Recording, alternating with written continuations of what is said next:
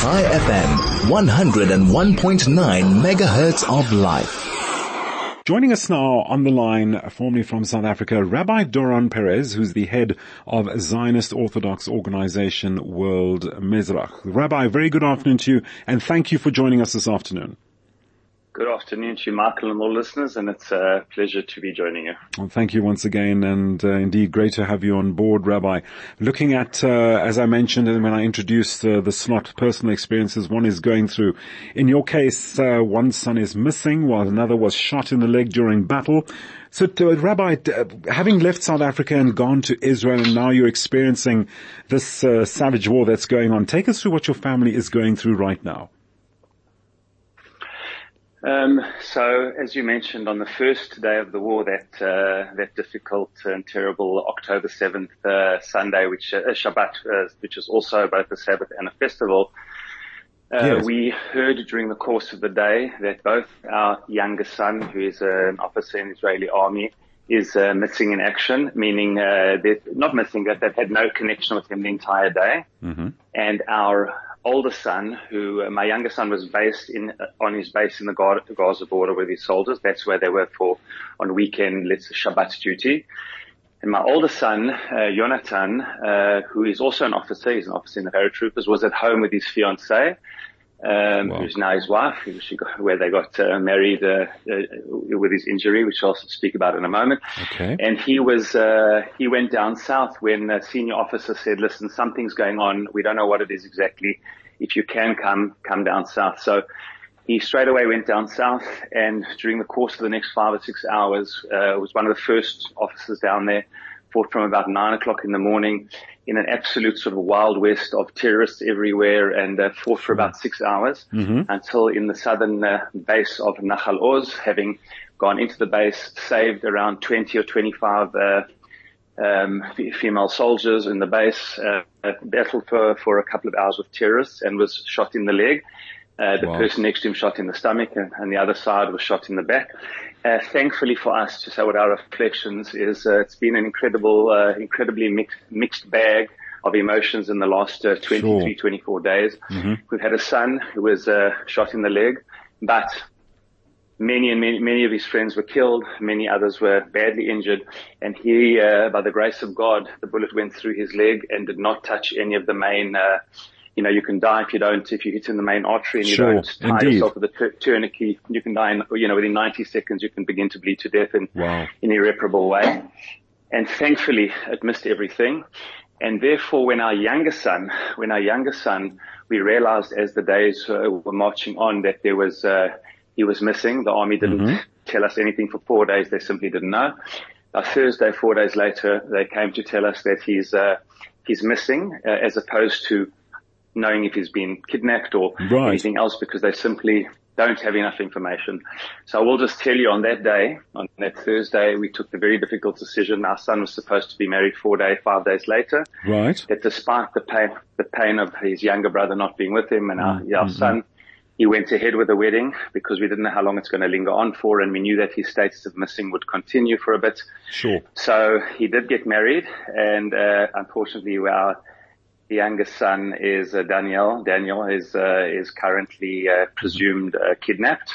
Right. His status is changed, presumed kidnapped. So uh, that's what we are struggling with right. at the moment. So, Rabbi, uh, regarding your youngest son, who's as you say presumed kidnapped or he's missing, um, yeah. any any updates? Any other updates? Or what are authorities doing about finding out as to where as to his whereabouts?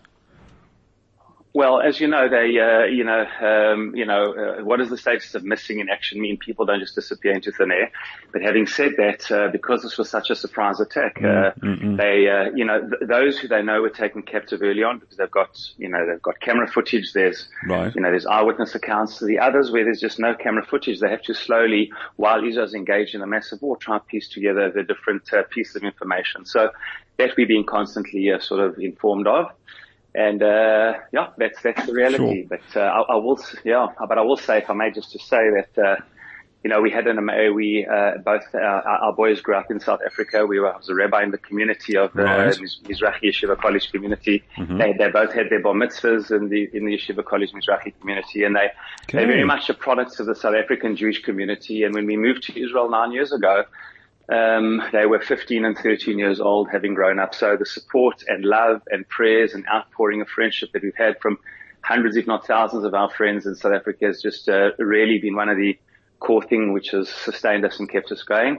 And I will say that despite the, the terrible pain that we and 240 odd sort of hostage and their families and wow. the 1400 killed and, and that there isn't a household in Israel today that there isn't somebody, you know, fighting in Gaza. This is the largest call up in Israel's history. The armies are that has about 430,000 soldiers. At the, I can just say, despite the pain and challenge, I can tell you that uh, the people are very, very positive and there's a feeling here that the, there's a, an obligation across the board politically in Israel and in right. the Jewish people to to uh, do everything that we can to defend uh, the Jewish state right. and to do what I say is to that the life affirming forces of those who believe in life and will do everything to protect their own life mm-hmm. and to mm-hmm. do whatever uh, can be done to protect the life of civilians, you know, innocent sort of civilians on the other side as well will prevail over those who have absolute disregard for hu- human beings.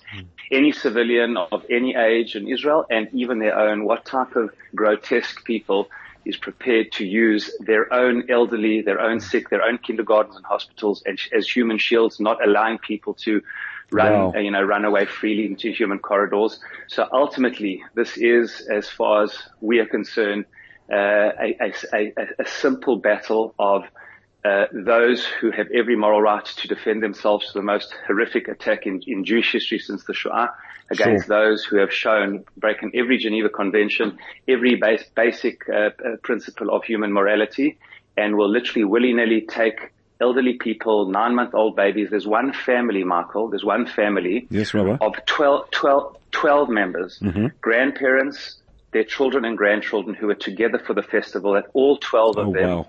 Have been taken hostage, oh, and it's yeah. this is what we're dealing with. So the, the, forces of life will prevail over the forces of mm, death. Mm. We can only we can only pray and hope, Rabbi, for their safe return. And of yeah. course, it's so encouraging, as you mentioned, the support and comfort you are receiving at the moment from here and uh, back home there in Israel. So encouraging at this point in time. One one cannot uh, you know do without that. Uh, as uh, given what yeah. you have just outlined, very quickly, how is your son healing? The one who was shot in the leg. Son, uh, elder son, Jonathan, thank God, is doing really, really well. His Great. wound did open again, mm-hmm. uh, but it had to be sort of, you know, put back together. But thank God, it's been three and a half weeks. He's able to walk in it. He's in the process of going back to his base because he's a, he's a command in the paratroopers and they're in basic training. So he's slowly getting back into it. He's also got married just by the way.